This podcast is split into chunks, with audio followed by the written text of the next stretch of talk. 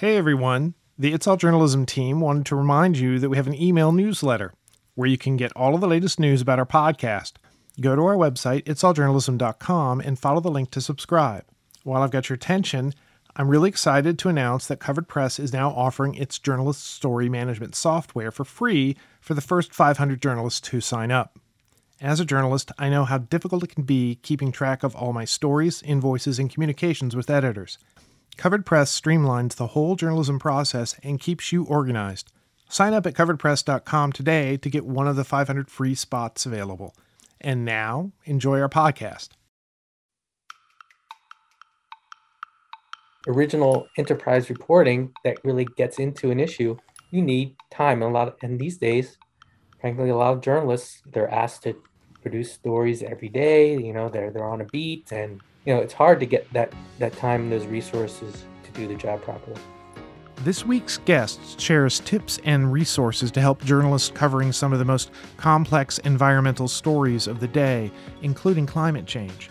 I'm Michael O'Connell. Welcome to It's All Journalism. The mission of Earth Journalism Network is to enable journalists from developing countries to cover the environment more effectively. James Fahn is the executive director of EJN, which is partnering with the Scotsman during this year's climate change conference in Glasgow. James, welcome to It's All Journalism. Thank you, Michael. Pleasure to be here. Yeah. Well, first of all, tell me a little bit about yourself. I was looking at your, your bio. You're a journalist with some street cred, uh, I guess, in the environmental world. So, how did you get interested in journalism and, and in environmental journalism in particular? I guess we have to go way back to the start of my career as a journalist back in 1990. Got my start at a newspaper in Bangkok, Thailand. I was hired to be their science and technology editor. I actually, coming out of college, I was a science major. I'd studied actually astrophysics of all things, but I had worked on my college newspaper. And so it was great to be hired by this you know, newspaper to basically run their science and technology section, which was a weekly section like we have here in, in the US. And, you know, living in in Bangkok in the 1990s, I mean, you're immediately hit by every single environmental problem you can think of, from air pollution to water pollution to wildlife trafficking to water supply issues, illegal logging, illegal dumping, uh, everything, everything you can think of it was a very exciting time to be in Southeast Asia. The country and the region as a whole was growing, it was opening up. There's a lot of energy. But, you know, I was just struck by all of these environmental problems, you know, that I felt like, you know, why did they have to happen? Couldn't we plan our way around them with just some more foresight and careful policies? You know, so my interest really is and has always been in kind of where science meets society. And so environment was perfect for that. And as I continued after a couple years, I, I really kind of moved on to covering environment pretty much full time. I became the environment editor for my newspaper. It's called The Nation. It's not The Nation that folks may be familiar with here in the US, but there are actually many newspapers called The Nation around the world. So this is the one from Thailand. And it was a great newspaper very kind of you know outspoken and they empowered me basically to set up an environment desk. We had a team of as many as five reporters covering environmental issues and natural resource issues all around the region. We did a bunch of investigative stories uncovering illegal logging and, and smuggling from from myanmar into thailand and hotel investors encroaching on national parks and oil companies dumping mercury in the Gulf of Thailand. That was one of my biggest investigations, and on and on. And it's a great, great job. I learned so much and did that essentially for nine years. Also, helped produce a weekly feature program about the environment on Thai television. So that is really how I got into this business, and I could really see firsthand the kind of impact that environmental media can have on the public and on policies and just so many examples of the way we're able to you know in our admittedly small way but to make a change for the better So, how'd you end up at the Earth Journalism Network? And, and uh, while you're talking about it, why don't you tell us a little a bit about the mission of the network? Sure. So, I uh, returned to the US in, in 1999. I uh, went to graduate school. I wrote a book called A Land on Fire uh, about kind of all the issues I covered and ventures I had as an investigative journalist in Southeast Asia. Um, and then worked for a couple of years at the Ford Foundation, where I learned about the whole nonprofit world and how how that is funded. And in 2004, Internews uh, was looking for someone to head up their environmental media program. Now, Internews, if you're not familiar, is a global media development organization. We support independent press all around the world. We do that so many different ways in so many different places. But I was hired to set up an environmental media program, which I did, and which we called the Earth Journalism Network. Um, and we call it that because it was it's more than just an implementing agency. So we certainly do a lot of media development projects, which I will happily talk about, and how we how we help journalists to improve their coverage of the environment and climate change. But we're also professional association now of over 14,000 journalists from over 180 countries around the world. So I should mention we're not no longer just working in developing countries. We uh, increasingly work in Europe and to a certain extent in the US, e- even in Japan nowadays. So still the, the, the bulk of our work is certainly in low and middle income countries. So I don't want to misrepresent that, but it really is a global organization at this point and there's a global need for it. So a couple of things. So our mission from the start was essentially to improve the quantity and quality of environment environmental coverage and climate coverage by enabling and empowering journalists to carry out better reporting. We do that in a in a bunch of ways, but maybe I'll stop there and see if you have any okay. questions. Yeah. yeah you talk about this being a professional organization. Is this is this something where people can go to sort of, you know, discuss ideas? You know, are there resources available to help them, you know, maybe get like funding or you know positions or places where they they can you know sell stories about environmental journalism? Is it, you know, is it training or is it just trying to sort of share I don't know points of view or or resources about what's going on in the, the environment. Yeah, I should mention. So one of the reasons we set it up as a network is when I was in Thailand, one of the things I did was help set up the Thai Society of Environmental Journalists and kind of model, model this after the US Society of Environmental Journalists, which you might be familiar with, which is a professional association in its own right, a fine one. And what I saw in Thailand, what we were able to do there was a couple of things. First of all, we could do a lot of peer-to-peer learning. We held our own seminars and workshops and field trips and things to to learn more about the issues we're covering and also about how to communicate those issues, which is quite a skill in its own right. But also, we found strength in numbers. You know, sometimes as an individual journalist, it's hard to get information. You know, when I would ask the uh, Minister of Industry why he allowed oil companies to dump harmful chemicals into the Gulf of Thailand, he ignored me. But when we had a group of journalists representing much of the country's media pose that question, well, you better believe he answered. So there is strength in numbers, and we realized that setting this up as a network, we could do so much together more than we could on our own. So that's one of the key strengths I think we have. And one of the things we do is help set up local and national networks of environmental journalists. We've done that, for instance, in the Philippines, in Indonesia, in Mexico. We're doing it right now in Ecuador. We've done it in many, several countries around the world. And there are, are many existing networks out there, of course, and we, we help them too. So, how do we help these networks and also the individual journalists? We do that in a bunch of ways. So, yes, we provide resources. You go to our website, you'll find lots of documents about explaining different topics and not just the topics themselves, but how do you cover it? How do you approach it as a journalist? What questions should you be asking? What other resources are out there? We also do a lot of training and capacity building. We've trained, I think, well over 12,000 journalists at this point on all kinds of environmental topics climate change, biodiversity, the ocean, uh, forests, fisheries, environmental health. Now we're doing zoonotic diseases. We're open to pretty much any topic. And we also do mentoring, one-on-one individual, you know, working with individual journalists. So capacity building, that's kind of one of our main pillars.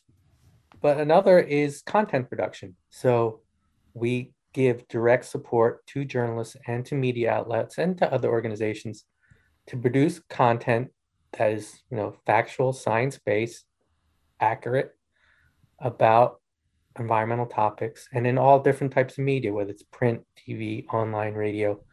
You know, uh, a journalist can access this support in a variety of ways. The main way is through story grants. I think, you know, I like to think we are one of the pioneers in actually giving out individual grants to individual journalists to do stories. And we have a whole process where they pitch to us and we have a selection process and a panel of judges and and our goal, which is maybe well, I don't know if it's unique, but I think again we we kind of help lead the way here is but we don't set ourselves up as a news agency in our own right.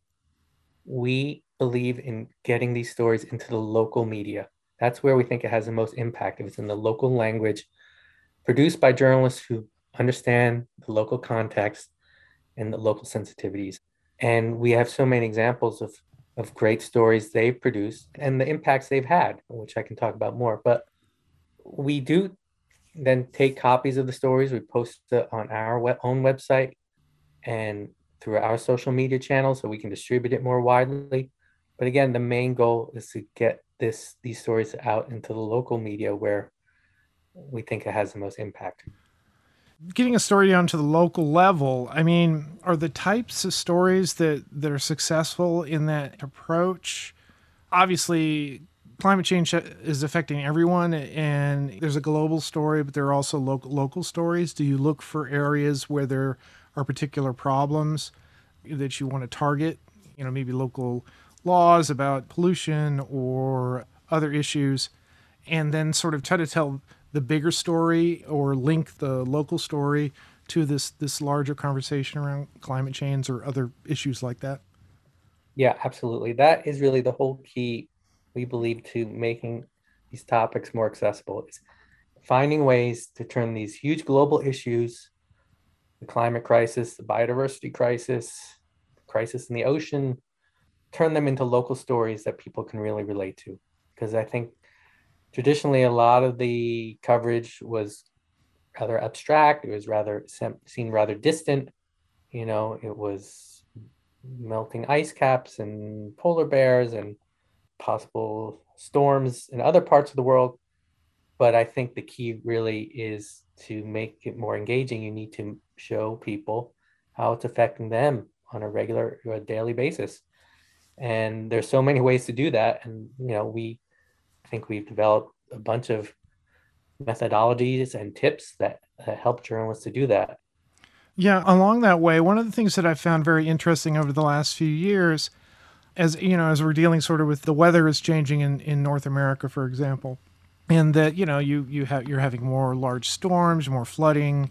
There are all these other issues, and you know the the local journalists are covering them in the ways that they would any disaster. But I'm beginning to see more context given to these types of stories. We're saying, well, the reason why the you know we're having storms like this, or the reason why we're having droughts is this is all sort of connected to climate change and, and it's people taking advantage of those opportunities you know these obviously terrible things that are going on but you know that's part of the story is you know why it's important to address climate change is because it's going to impact everybody you know we're already seeing signs of it so speaking of climate change let's talk a little about the conference the climate change conference in glasgow we're talking here sort of toward the end of October. And actually, when this is going to air or when this is going to be published online, the conference will be going on.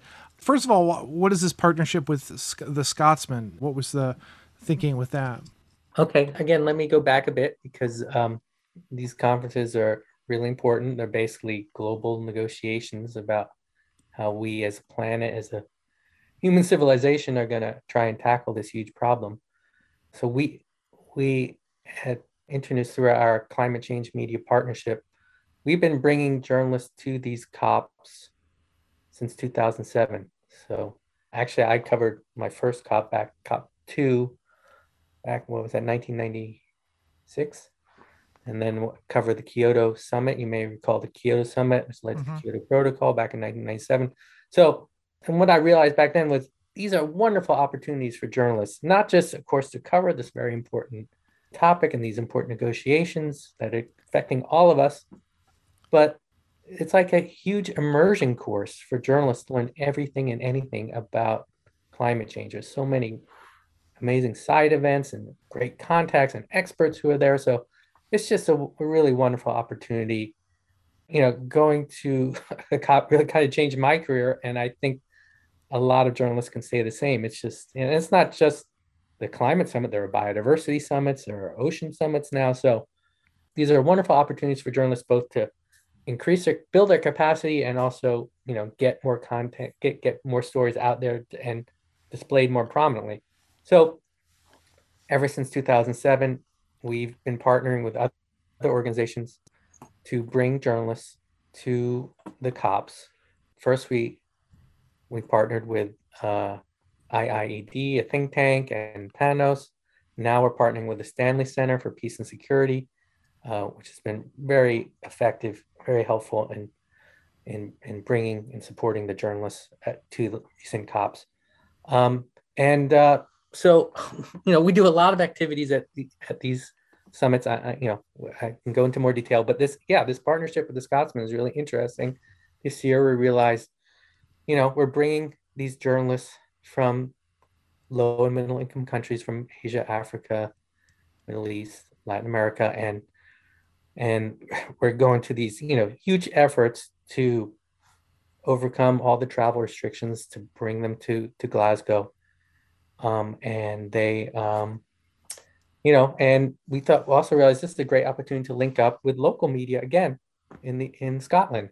Uh, the Scotsman I believe it's the largest newspaper in in Scotland. And uh, so we've set up a partnership with them where uh, our our fellows, our journalist fellows, will write stories for uh, for the paper so that its audience can learn about how climate change is affecting other parts of the world and what what's being done in those parts of the world, what how the how the issue is viewed elsewhere, and ultimately, I think they'll they'll also produce some stories.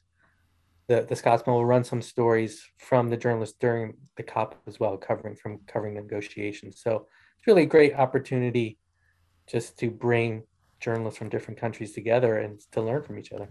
You know, I was talking about climate change and in North America, and obviously there are political hurdles that are around uh, climate change for a lot of different reasons. But for some of these other nations, you know, in Africa and in Asia, are there other hurdles that we're not sort of that to bring these types of stories to people's awareness? you know, especially in, in many countries where it can be dangerous to report on these issues physically, physically dangerous, personally dangerous. I mean, you get threats, you get attacks. Unfortunately, every year we see journalists killed for covering not just climate change, but other environmental issues, especially issues like logging and mining and so on, illegal trafficking. Now, I will say it's even more dangerous to be an environmental activist so yes, there are lots of obstacles, but this first of all, the physical safety can be an issue, not not everywhere, but in many places. But even beyond that, I mean, it just takes a lot of time and effort and often money and, and expertise to do these issues. I mean, you often have to travel quite a bit. You maybe you're based in a capital city or a major city, and you know, you a lot of this time the stories are out in the countryside or in some remote area where you know, which may not be very accessible or at least is expensive to get to, and maybe again, maybe dangerous to travel. And so, you know, I, I saw that from my, from my own reporting in Southeast Asia. So it takes a lot of effort and time and expertise and resources to do a good job covering these stories. And I want to stress the time too, because these are not simple issues. You know, if you want to do good enterprise reporting, good in-depth or investigative journalism. Uh, it doesn't even have to be, you know, in quote unquote investigative. It's just original and enterprise reporting that really gets into an issue. You need time. And a lot of, and these days, frankly, a lot of journalists they're asked to produce stories every day. You know, they're they're on a beat and they're, you know, it's hard to get that that time and those resources to do the job properly. So, what would you encourage? I mean, we we have people who listen to this podcast actually all over the world. Obviously, a lot of people in the U.S. and, and, and Europe listen to it. For journalists who listen to this, who you know wants to write an environmental story, they you know maybe they work at a like their local news site or a magazine or something. You know, what what would you recommend to them? Is you know how they should prepare themselves and identify stories about the environment that they could be writing in their communities? Okay, well, there's that would be it's obviously we obviously encourage that a lot. So first of all, of course, you gotta you know understand the issue, study the issue. I mean, like any journalist on any topic, you mm-hmm. need to you want to find kind of an original story or original angle that is appealing. And of course, the thing about climate change and other environmental issues is there's so many different angles to come from. So I think that's one thing is first of all, think outside the box a little. Climate change, it's not just an environment story. It's not even just a science story. It's a health story. It's a legal story. It's a political story, business story, finance, social story, a, a justice story. You know, it affects food, it affects travel, affects everyday life, it affects, you know, gardening uh, affects you know affects your money affects your wallet so you know come up with different angles especially if you're running into obstacles like a lot of journalists frankly they complain that their editors or their producers are not so interested in climate change they find it you know their, their supervisors find it they're boring or complicated or whatever. So there are so many different ways you can approach a story you know look for different ways. And then you know you got to make sure you you want to make sure you understand the issue And that is easier to do these days than ever. You got the whole you've got a lot of resources online not just from the earth journalism network from many excellent organizations once you have your story idea the good thing these days is now there's so many opportunities to get support and i'm talking money financial support to do your stories and I certainly would encourage journalists to check out our website, earthjournalism.net. At any given time, we've got lots of opportunities available for stories on certain topics or certain regions. Right now, we're doing so, we got an open call for stories by journalists from Ecuador to do reports on fisheries issues, especially around the Galapagos. But that's just one example. We have stories, we have opportunities for indigenous journalists, for journalists from East Africa, from all over Asia, from the Pacific. And so definitely check out our website at earthjournalism.net. But we are far from alone these days. There are so many excellent organizations offering similar, you know, grants, funds, fellowships to do these stories on all different topics. And I think it's really, it's really been a blessing. It's it's it's been it's been so crucial because as we know, the market has not been kind to the news media business.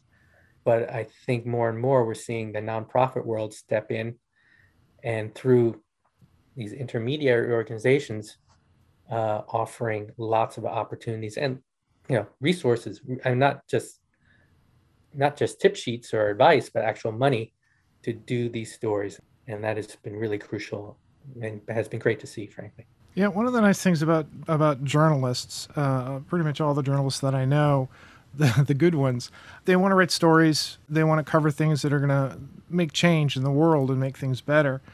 And you know, I think as more and more people become aware, certainly of, of climate change, the concerns around that, but just a lot of the the impacts of uh, you know the environment, pollution, and things. I'm thinking of the you know the water situation that they had in Detroit. I guess they're probably still having it to some degree that how these things sort of impact you. That the other thing that you said about the the importance of doing these locally, these big abstract stories, eh, you know, affect everyone and everything that we do, and so.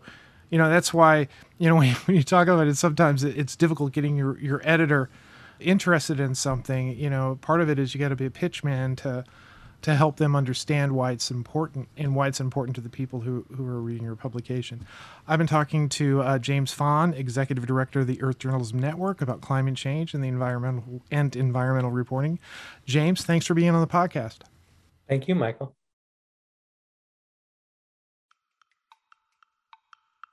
You've been listening to It's All Journalism, a weekly podcast about the people who make the news. You can find out more about us and download past episodes at itsalljournalism.com. While you're visiting our website, why not sign up for the It's All Journalism newsletter? You'll get all the latest info about our podcast, including episode notes and news about live events and upcoming interviews. Go to itsalljournalism.com to subscribe. It takes a lot of people to create an episode of It's All Journalism. Nicole Grisco produced this episode, Amber Healy wrote our web content, Nick Dupre wrote our theme music, Emilia Brust helped with our booking, Nicholas Hunter provided a web assist, and I'm your host, Michael O'Connell. Thanks for listening.